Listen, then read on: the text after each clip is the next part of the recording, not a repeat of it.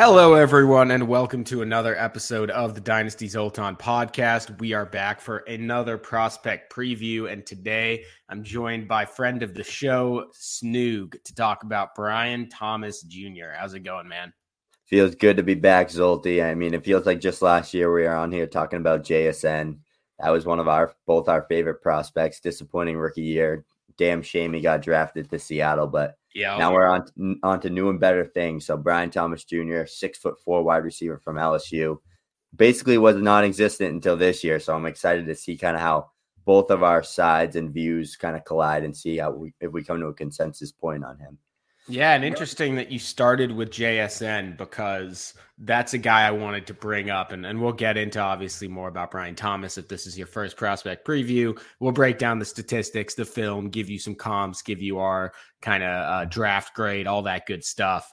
Uh, rank him among the rookies, of course. But w- because you mentioned JSN, one thing I wanted to bring up about Brian Thomas is that JSN of any wide receiver drafted in round one since 2015 had the lowest, second best career points per game. Basically, he was the ultimate one hit wonder. Um, obviously, JSN was injured um, in that in uh, you know his junior season and really just had that one breakout sophomore season. Brian Thomas, uh, among that same data set, has the seventh lowest, second best points per game. So basically, when you're looking at one hit wonder status, and we'll get into this more with the statistics, he did not have a good second season in his college career. However, if you look at the six people above him, we got JSN, Jameson Williams, Kadarius Toney, Ja'Marr Chase, Brandon Aiyuk, and DJ Moore. So it's not necessarily a bad thing to be a one-hit wonder in college. Obviously, we'd like to have more production, but just to put that in off the top, let's not rule out Brian Thomas because he only had one good year. Um, before we dive into that a little more, let's talk about you. Uh, tell me what you've been up to, Snoog. I know it's been a lot of good stuff. If anyone's listened to my show before, they probably know who you are, but give me some background on what your kind of scouting philosophy is this time of year. Yeah, I've been so in love with this wide receiver class. That's been most of my time has been going towards just diving through it, watching film, breaking down data. I'm I'm usually way more film heavy, but this year I've been trying to be like more 50-50-ish with my eyes being like the finalized test on like if the player can can play ball or not. But I've been trying to dive into like yards per outrun numbers, yards per team pass attempt, just kind of like the more important metrics. And, and it's been incredible with this wide receiver class. I mean, the top 10, arguably all 10 of my wide receivers this year would have been fighting for five or six last year, which is crazy to say, but I'm sure it's like that for you and many others as well. I, have been doing just I've done 10 threads on these this rookie wide receiver class, my top 10, all the way from Marvin Harrison Jr. through Keon Coleman and Javon Baker. I found that there is a lot of depth in this class. The hardest tier that I've been kind of diving through is like the Brenden Rice, the Ja'Lynn Polk, the Jalen McMillans, the yep. Jacob Cowings, the Xavier Legette's.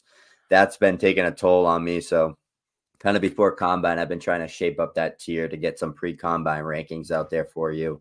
But my my process stays fluid. Like once we get testing numbers, a lot's going to change because as much as we want to say it matters on the field, it does matter to the NFL scouts what they can perform on that big day. So right now, rookie threads, rankings. I'm diving into the running backs a bit now too as well. We got a lot to say about Blake Corum, but that's for another day. And I, am just curious to see kind of like I know you're big data driven, but I know you're big film as well. So I've been trying to honestly kind of model like my analysis and my process a little bit like how you do yours.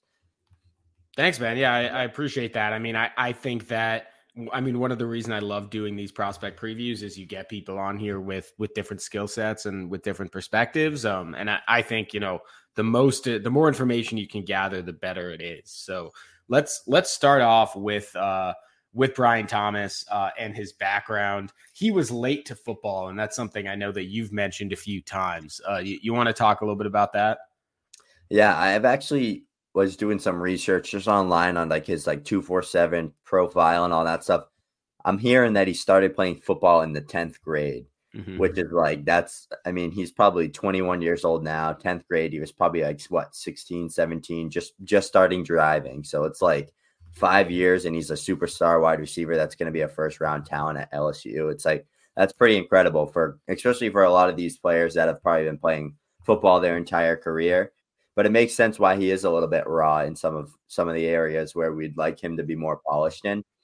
I saw one thing I want to touch base on is people. There's always people just saying, "Oh, this guy's six foot four, six five, but he's really six two. Like Legette was supposed to be six three, and he's like Quentin feet. Johnston last year. I remember exactly. was one of those guys. Yeah. Brian Thomas Jr. I am like the, he's the only one in this class that I am fully confident in actually yeah. being his true size because I've done so much like Jayden Daniels, him compared next to him, he's he's bigger, and Jayden Daniels is six four. And yeah. then their tackle, one of their tackles, I don't know who he is, but he's huge and he's listed at six, six and a half. Brian Thomas Jr. was literally head to head with him, and he was almost as big as him. So I, yeah. I think there's a chance he's six five, but I think he's more six four. Just being able to move like he moves is incredible, and I know he was a really highly recruited wide receiver. He was four star, correct? Yep, yep. Hard to get on the field when you're playing behind a guy like Kayshon Boutte, who is so hyped up. He's a Debbie Darling. I know he sucks in the NFL, and I think it was more an effort thing for him. Like he's this star wide receiver at LSU, didn't get along with the coach, goes to the draft and jumps like 29 inches. Like me and you could do that, Zolti. So I, I think he just lost his mind through the process and kind of gave up on football. But he was a, yeah. he was a superstar recruit as well. And then Nabers, it's like it's hard to get on the football field when you're playing in a room like that. He finally got his chance to shine, and he did. Yeah, and and let, let's let's dive into the stats a little bit more. So as, as a freshman, he actually did really well. So as an 18 year old freshman, he had 28 catches for 360 yards and two touchdowns. Doesn't sound like much, but just getting on the field as a freshman is really important. If you listen to my Troy Franklin breakdown uh, last week, we talked a lot about how that year zero production is incredibly important, and Brian Thomas breaks the threshold there. Um, the issue is his sophomore season. You'd think after that freshman year, he'd follow it up and, you know, double, triple those stats. His sophomore season, he only had 31 catches for 360 yards and five touchdowns. So basically the same season as his freshman year. Uh, one thing that I did is I went back and I looked at LSU's 2022 season, and it was incredibly strange. They had six players with between 200 and 550 yards receiving, and all six of those players were between 16 and 45 catches. They just didn't have really that second player across from Malik Nabers. Uh, Kayshon Boutte, you mentioned he was kind of inconsistent. Brian Thomas wasn't truly able to break out. And I think the fact that he picked up football late is a big reason for that. So I am, I would say I'm a little concerned about him only having one year of production. Um, I'm also a little bit concerned, if I'm being honest, about his one year of production wasn't as elite as we often see from you know your your round one wide receivers. So if if I filter my data model going back to the 2017 draft class and I just look at round one wide receivers, Brian Thomas is second from the bottom in terms of what my draft model score has him at, only above Kadarius Toney, who obviously should not have been drafted in the first round and didn't have the uh, yeah. the the the statistical grade to back that up. So there are some other good players near the bottom. I mean, going going from the bottom up, we got Toney, then Calvin Ridley, Zay Flowers, Jahan Dotson, Henry Ruggs, Jalen Reagor, Brandon Aiyuk, Chris Olave. So there are some good there's some good guys in there, some less good guys in there, but um, speaking about his statistical case, you know, 2.6 yards per route run and 2.8 receiving yards per team pass attempt this past year. That's not bad, but it's not at that elite level that you typically see from a round one wide receiver. Yeah, and I think you you absolutely nailed it on the head with it with it, that freshman to sophomore jump in production. Like that's where you're looking for. Like the threshold for him probably would have been like 600 plus yards, and like yeah, maybe he scored five or six touchdowns, and you would have been like, okay, he got better. And then he got way better in his junior year. I, I don't know. I honestly don't know how and why he wasn't on the field more as a sophomore. My guess, just by like what I know, is probably because of Boutte and Nabers. Yeah. He's just probably wasn't on that level at the time. I know like there was a lot of hype around him going into his sophomore year and like a lot of training camp and like that stern spring ball. He was mossing people and looking incredible. And then it just didn't translate on the field as much. So I think you you nailed it with the production in 2023. It he was a touchdown scoring machine. He led college football exactly. in touchdowns with 17. Yep. He I think the one thing that I like to look at for all wide receivers, especially, is like the scheme fit for college football is so like though there's so many wide receivers that have limited route trees in college because of the scheme fit.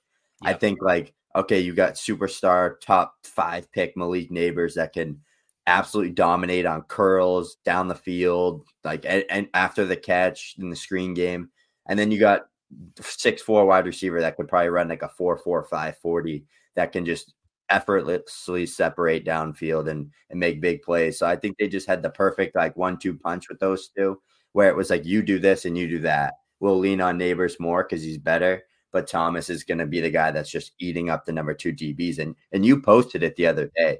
We saw the release off the line of scrimmage. You yep. we don't know many wide receivers that can separate like that. Nico Collins, Tee Higgins. You got Michael Pittman Jr. And then it's like who else? Who else can naturally separate like that? sink their hips and kind of move downfield vertically. And I think that's kind of why I'm so high on him because I feel like like Pittman and Tee Higgins were both second round NFL picks. They kind of yep. slipped a little bit in the process, even though early second. Yeah. I didn't know much during that time. That's kind of when I first really started getting into college football and dynasty, but I was a big Tee Higgins guy just because Clemson was so good. So I always watched like the big games and I, I thought Tee Higgins was unbelievable. I thought it was like kind of shocking that he slipped to the second round, but the NFL values speed so much, and those guys were like four or five guys. And I think Thomas is gonna probably run fast. Like he's probably gonna jump high and run fast. And I think it's pretty damn like locked and loaded as of today that Daniel Jeremiah and a lot of these big NFL mock draft analysts and Mel Kiper and all these guys have Brian Thomas Jr. like penciled in as a top 20 pick. So I think there's a lot of landing spots for him where it's like like a Chiefs or like a Bills, like a Bills like need to take that upside shot on a guy like that to be across from Stefon Diggs. Like by any means, I don't think he's like a true alpha wide receiver one that's going to be AJ Brown, but I think he there's a good chance he's like a Tee Higgins type of ceiling. Yeah, yeah, no, I, I think that that makes a lot of sense. Tee Higgins is a comp I've seen a lot, and and it and it does make sense to me. Um, w- one thing I wanted to touch on before we go in and really dive deep in the film is that uh, they did change their scheme completely. LSU did uh, in 2023, and I'm, I'm glad mm-hmm. you mentioned both the scheme as well as Malik Nabers and Jayden Daniels because obviously that all plays a role in Brian Thomas's production. So first of all, they completely changed the scheme. Jayden Daniels' average depth of target in 2022 was 8.2 yards, which was in the 20th percentile of college football. In 2023, he had a 10.5 average depth of target, so more than two yards down the field. That was in the 93rd percentile of college football. Just completely changed the way that they were playing. Um, and they used Brian Thomas's skill set a whole lot more. Um, we, you and I have talked about this quite a bit, and it's it's difficult when analyzing, you know, Nabers and Daniels and Brian Thomas, who who gets credit, right? You look at especially Thomas and Daniels had these incredible years basically out of nowhere. We already mentioned how Thomas, you know, quadrupled all of his statistics with 17 touchdowns. Um, Jayden Daniels had 40 touchdowns when his previous career high was 17. It's just not even close. So, how do you look at assigning credit when you're watching film? Yeah, this is a good question because I go back and forth with this while watching yeah. all of them. I'm watching Thomas. I'm like, holy shit, Jayden Daniels looked phenomenal. And then I'm watching Malik Nabers and I'm like, look at that deep throw by uh, Daniels. Like he has a beautiful deep ball, the way he puts touch on the ball down the field. And then I'm like, wow, what a catch by Brian Thomas. Look at the separation he created. Like, look at the ball tracking ability. It's it's tough. But one thing I do want to mention is look at Jayden Daniels 2022. Didn't even touch 3,000 passing yards, 17 passing touchdowns, 7.5 yards per per attempt. That's horrible, especially really in college football. It probably makes sense, right? Why Brian Thomas wasn't good, why Boutte wasn't good, why only Nabers was great because Nabers is just that level. He's different level. Doesn't yeah. matter who's throwing him the football, he's going to make plays. Then you look at his Heisman year 3,800 yards, 40 touchdown passes. It's honestly like the most contradicting thing for me looking at it. It's like going down a, a, a wormhole. I, I, think you got to give credit to the two first round wide receivers, and yeah. you got to give credit to the quarterback whose strength is the deep ball. So I think it was just a match made in heaven for all three of them you could go both ways. You could say the wide receivers helped Daniels so much. You could say Daniels took the next step won the Heisman, played at a Heisman level, and that's why the wide receivers excelled the way they did to their strengths. I don't think you can take it away from any of them, right? Because yep. he was throwing them the football and they were catching the football. So you had to have good things both ways. And and what I would say is that Thomas's trajectory, where you know the sophomore season was a bit of a you know relative step back compared to expectations, but that trajectory is not uncommon. You know, having mm-hmm. that junior year breakout. Um, Jayden Daniels' trajectory. Let me just tell you his yards per attempt. 8.7, then 8.3, then down to 7.8, then down to 7.5. So you're like, all right, this dude sucks. He's getting worse every year. Last it. year, 11.5. It makes absolutely no sense. But Jayden Daniels is a uh, a whole different discussion and, and a long one at that. So we'll uh, we'll put that on pause for a second. Um, but let, let's get back to Brian Thomas. Let's talk uh, a little bit more about his game, uh, break down some of the film what's your favorite part of his game? Where, where does Brian Thomas win? My favorite part of him is his ability to press the field vertically. I yeah. think it's very rare you see any wide receiver at his size win downfield like that. Martavis Bryant was kind of a, a name mm-hmm. that came to mind when watching him. I know he never lived up to the hype, but he was a highly touted player, and everyone was always like, "What if Martavis Bryant hit his ceiling?" Like, I feel like there's a chance we're talking about Brian Thomas Jr. like that if he does bust. Like, imagine what he could have been. Nico Collins is a guy that I like the comp that you have. That I almost kind of want to go back on my Tee Higgins comp and make it Nico Collins because he was a guy coming out. You're a Michigan guy, so you know damn well more than I do about Nico Collins in his college days, but almost like a 50 50 contested catch guy. And now he's some YAC monster who's like some crazy athlete. I think that's literally we could see Brian Thomas go from that, like that 50 50 downfield, like winning downfield, vertical player to that YAC machine because he's a good athlete. And I've I found a ton of film um, videos on him of just making defenders miss in short areas. It's like the footwork's there. He's a little bit of a project in the YAC area, but I've seen him like tightrope the sidelines, using his length and picking up an extra 10 yards. Like I've seen a lot of cool things. And that thread I posted of him, there's a ton of YAC, like little clips of him. Even it's the simple things like catching the ball, making the defender miss and picking up the first down he can do it. So the upside's definitely there.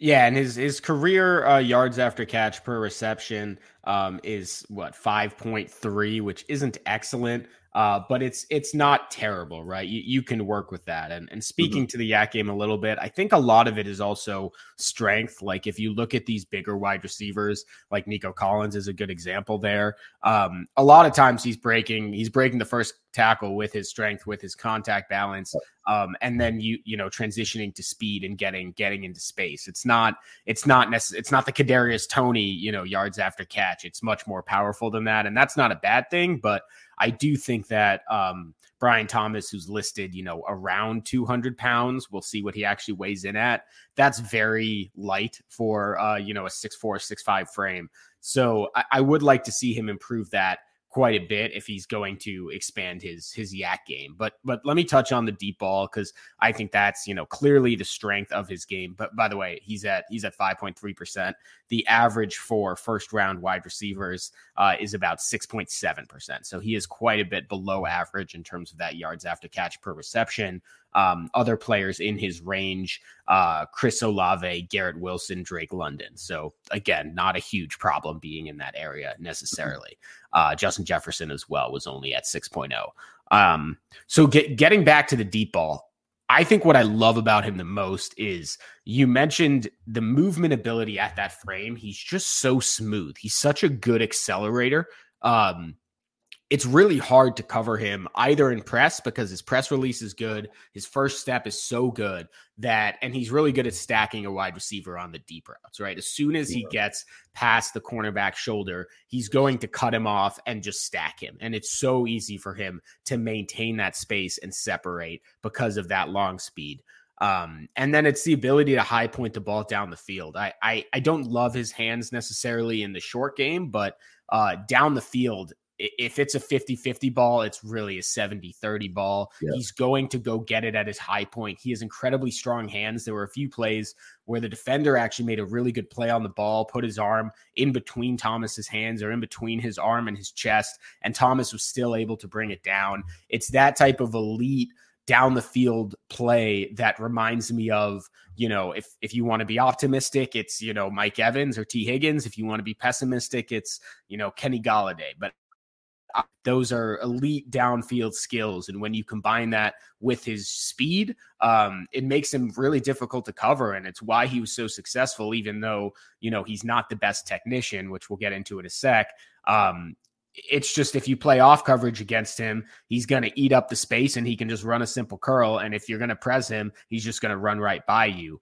Um, it, it's interesting. There were so many plays watching both him and Malik Nabers where Nabers got open just that half second faster, so he got the ball first. Mm-hmm. And mm-hmm. you mentioned Thomas is not in the same planet as Nabers. He's not, and that's that's okay, right? That's not saying anything bad about Thomas it, would have been interesting to see Thomas on a team that had him as the number one. I think his target share would have been much higher. And you saw the way that they used him in the red zone where he really was the number one option. Um, and I think that says says a whole lot about his ability to produce in the NFL where, you know, I, I think Nabers is going to be, you know, a top five, top 10 guy.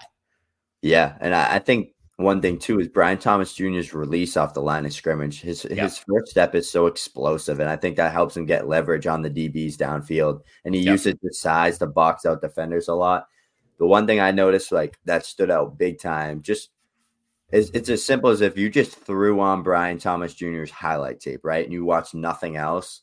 The way he tracks the ball over his shoulder, it's like on every touchdown pass he yep. makes almost. And there watching I watched like the Bama game, the Florida State game. I watched a lot of those games. I watched Daniels underthrow him on like three massive like 70 plus yard touchdowns yeah. that he ended up getting tackled on because he had to come back to the ball. We probably could have seen Brian Thomas Jr. in a perfect world go for 1300 yards and almost 20 touchdowns, but it's hard to say that obviously because all quarterbacks make mistakes. There's underthrows, there's overthrows.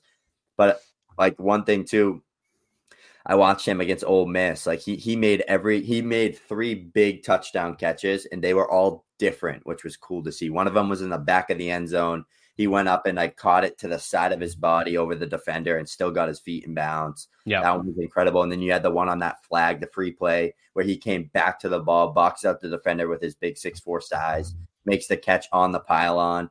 And then there was another one that was phenomenal. Quick feet. It was a slot fade right off the line of scrimmage. Oh yeah, quick over the shoulder catch I th- he has good spatial awareness in those scenarios. There was one play though that you sent me that was bad that like he could have scored on and he was just yep. completely out of bounds. And I was like, how do you do that? And then you make this play against Ole Miss where you're like, you have like three yards to make the catch and get your feet in bounds, and you just like bring it in so smoothly. Yeah, get both feet in. So I, that yeah, that that one play I that one play I sent you was was hilarious because it, it, was so unlike him. He literally had yeah. you know no one within 10 yards of him. Maybe he was, probably, drinking the night before or something. Yeah, definitely. He he bet the under on himself. Probably was learning from Kayshon Boutte about those bets. But uh, yeah, that was a weird play. But in general, yeah, his body control, his ball tracking um, yeah. is is really good. And and you mentioned the over the shoulder throw. Uh, Jayden Daniels was great at the deep ball and hit him in stride a lot. And he was so confident. Um, really using extended hands and only his hands when the ball was, you know, over his shoulder or above his mm-hmm. head. While we're mentioning that, the only part of his kind of hands and ball skills game that I didn't like was when the ball was below his kind of chest or stomach and you got to flip your hands upside down essentially to catch it. I didn't love his hand placement there. I think he can definitely improve there. Um, mm-hmm. it's a it's a more difficult skill and I think that's where you see part of Thomas's, you know, potential upside coming in where he's new to the position and he definitely has areas that he he can improve upon, but you know, just the fact that he had a 78% catch rate on a 14 average depth of target that's that's incredible right? You don't see that a lot and it speaks volumes to you know his ability to get open and his ability to bring in contested catches. Um, even though this last year only 13 of his 87 targets were contested which again says a whole lot about how open he's getting. Um, yeah. Let's talk a little bit more about his about his route running um, we talked about his ability to stack to get leverage his release package what is his route running like on non go routes? Because we can both agree that go routes were the primary point of his game, the best part of his game. tell me about the rest of it. Yeah. on his film notes I have I'm looking at right now, I said where he lacks in and out of breaks in the short and intermediate range. Yeah. I know that he, he's pretty good on the slant. He can flip his hips and he can sell the outside and get inside leverage quick. I didn't like kind of like his smoothness and the way he rounds out his routes in the intermediate game. But yeah, that if that's his biggest flaw, I see a ton of upside because that's something you can work on with NFL coaches and get much better at. You can't be six foot four and win vertically that consistently in the in, in any level, honestly. So that like Quentin Johnston didn't really do that. Yeah. He was just really good after the catch. But like I think Quentin Johnston, his biggest weaknesses are Brian Thomas's biggest strengths, like the body yeah. control, the, the hands, the ball tracking. If if Quentin Johnston could do any of that, he would have been great this year. He dropped like four touchdown passes. Yeah. So no. I, it's true. I think and, he's a good project example of why we should be high on Brian Thomas Jr. because he has everything that Quentin Johnston didn't have. Yeah, he's incredibly quick. The footwork's really good. He he doesn't get very low into his breaks. Uh, he doesn't really stem off his routes really well, like you said. A lot of it's bent. Yeah. Um, I found what was really interesting, which I think uh, maybe gives him some, some upside at the NFL level. He didn't run a lot of out routes. Like you think for someone with that height who could threaten down the field, he would work the perimeter intermediate game more. He really didn't do that a whole lot. Um, and he wasn't super physical at the stem of his routes and that's that's really the point of his game that if i think he gets more physical i think that's going to unlock a lot. Uh, we talked about higgins and michael pittman. Those are two guys who really improve their physicality in the nfl they're able to create separation using their body their strength um, at the stem and i think that's something that thomas can do but it's not something that he has done uh, a whole lot uh, at least in college. Um, the other thing about Thomas is that is interesting is that he only had a 12% slot rate uh, throughout college. He's he's obviously going to be a perimeter receiver given his strengths, but you mentioned the slot fade. He ran actually a few really nice routes from the slot. Um, yeah. Giving him that kind of three way go, I think, can open up a lot to him. We heard from fellow LSU uh, Tiger uh, Ja'Marr Chase talking, you know, yesterday, I think it was, about how much he loves running from the slot, how it's his favorite alignment. Uh, Thomas is obviously not Ja'Marr Chase, but I do think that giving him a little bit more on his plate, especially once he learns the position more, I do think he can handle it. And I think his versatility has some upside.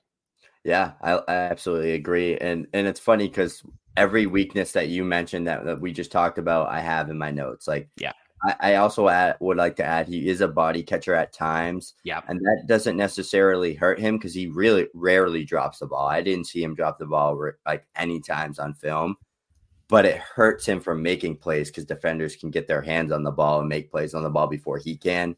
I think that's a tendency thing, like new to football just, yep. just uh, that's like the first thing he thinks of is just I'm just going to catch this ball and go instead of attacking the catch point.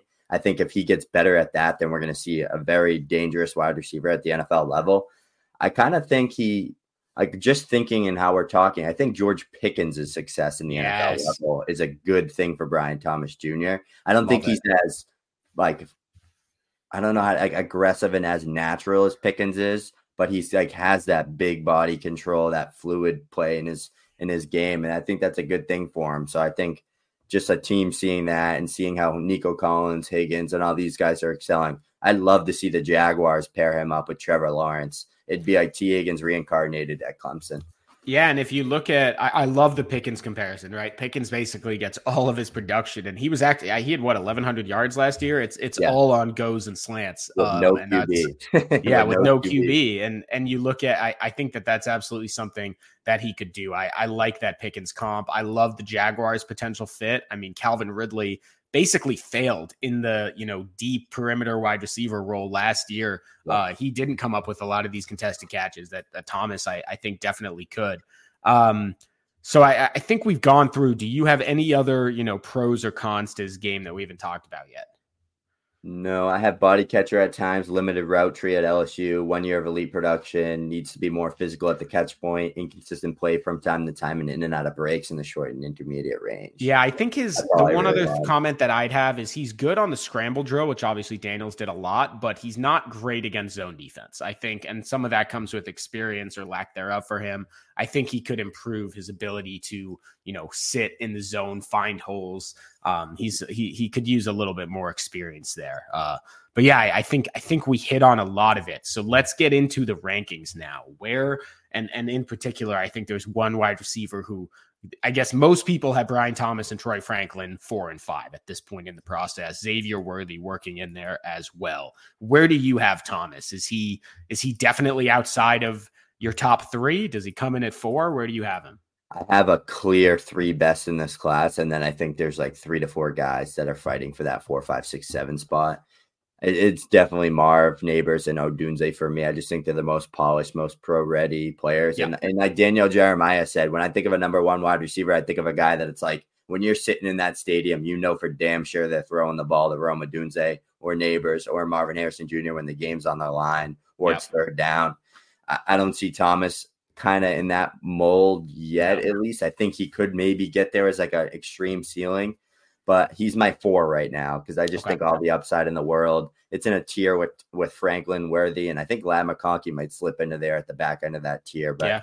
it, it's a tough tier because Franklin and Worthy are definitely probably more polished players than Thomas. But I just think I'm trying to say what my eyes see and what the NFL is telling me as of today, what Brian Thomas is and what they think he's going to be if he goes top 20, eh, I can't put a guy that goes in the second round over him, especially if he's on the Jaguars in that Calvin Ridley role, like you said, where he's getting the opportunity to make plays. He could be a double digit touchdown scorer. So, yeah, and, and there's a lot of great positions uh, at the end of the first round. If you look at, you mentioned the Jaguars already, other team fits that I liked a lot. Um, I could see him going to Houston. I know that wouldn't be ideal because he's a little bit duplicative with Nico, but they play almost exclusively three wide receiver sets. Uh, that would be a hell of a wide receiver trio. Um, Dallas is another one that's interesting. I could, I would love him in Buffalo. Put him in that Gabe Davis role. Um, he is just Gabe Davis if Gabe Davis was actually good. So that would be really nice to see. Uh, any other landing spots that I missed that yeah. you that you really like? Yeah, I, I, had all of those. I had these landing spots written down for him in, in his profile. I have the Bills in the Gabe Davis role. I have the Chiefs just yep. as their vertical possession playmaker down in the red zone, especially because if there's a guy that can give him those chances and put the ball exactly where it needs to be, it's Patrick Mahomes. Yep. And I think him with Rashee Rice after the catches, that explosive playmaker would be a great duo and he'd, he'd be in that Marquez Valdes-Scantling role. And that sounds ugly, but Scantling stinks and missed out on so many opportunities. So I think Thomas would be a thousand yard receiver and potentially a double digit touchdown score there. And then I have Cowboys, Jaguars. I put the Ravens, but I don't want the Ravens. No. But I think he could be a good number two option there. I could see them taking him. You know, Bateman obviously is flamed out. I could see them yeah. taking him again in the late in the late first, like they did with Flowers and Bateman. Yeah, um, but don't. but yeah, that wouldn't be a very good a very good spot for him. Yeah. So I had the Bengals in the Tee Higgins role, and that's it. Yeah, yeah. If Tee Higgins leaves, that makes a lot of sense. Yeah. Um, so he's your wide receiver four. Is he your 108 in Superflex drafts? He is, but I do think JJ McCarthy is going to be the be like that seven, eight ish for me, especially if he goes where he goes. Because I actually really like JJ McCarthy's game. I think he's a, I think he's like going to be a really, really, really good game manager, game manager level quarterback just because he's so smart. I could see him being in that like Kirk Cousins type career arc, yep. where he's just like a starter for like twelve years, and he's just like never the best, but he's never the worst. He's like in between, wins you games, can lose you games. But yeah, right now Thomas is probably my eight just because we don't know anything about draft capital. And given the upside there with Thomas, I, I truly think though that say he doesn't go first round like we saw, I think Carolina would be a great low key spot Ooh, yeah. for him with Bryce Young and his strong arm there, just as the true one. Maybe we would see his upside, like you said earlier. What if what if Nabers wasn't in LSU? Well, what so, if we see him with Bryce Young, who's an accurate downfield thrower? You know what I want to see? I want to see the New England Patriots take Jayden Daniels round one and Brian Thomas round two. Me and all my friends, yeah, me and all my friends say that. Let's pair pair the duo up. Yep, exactly. If we could get Nabers there too, that'd be nice. But I don't, yeah. I don't think Nabers is falling around too. All right, uh, this has been your Brian Thomas prospect preview. Before we sign off, uh, can you let people know where to find some more of your good work? Yeah, just follow me at FF Snoog on Twitter, Patreon link in the bio. I'm doing a ton of work with Dynasty Dad. You all probably know him as well. We also have the Smash Accept podcast where we're doing fun things like this as well. Zolti jumps on there and talks ball with us sometimes as well. So make sure you just check out all of our work. Rookie threads are going to go out like crazy. My running back rankings and wide receiver pre combine rankings are going to probably go out at the end of this week before the combine starts. I'm just excited. I'm excited to dive in. I'm excited to see what the combine brings us because that's usually the big start to the NFL draft process for a lot of these wideouts, especially. So I expect Thomas to test really well and hopefully boast himself into the first round of NFL drafts. Oh yeah. So right when we sign off, what is your prediction for his 40 time? It's so tough because it's such like a technique thing for a lot yep. of people, and he's a yep. big guy. All about. I think start. his game speed is way better, but I think if he ran like 4 4, 4 4 5, I wouldn't be shocked. But I think he's going to be in that 4 4 5, 4 5 range, yeah. which is fast. That's fast. Like CeeDee Lamb was a 4 5 1 guy, and he's a yep. lot smaller than Brian Thomas. So, no, absolutely. All yeah. right. Thanks so much for joining on. Uh, thanks to everyone for listening. This has been your Brian Thomas Jr. prospect preview. Next up, I believe, will be Braylon Allen. So we'll get to that soon. Thanks, y'all.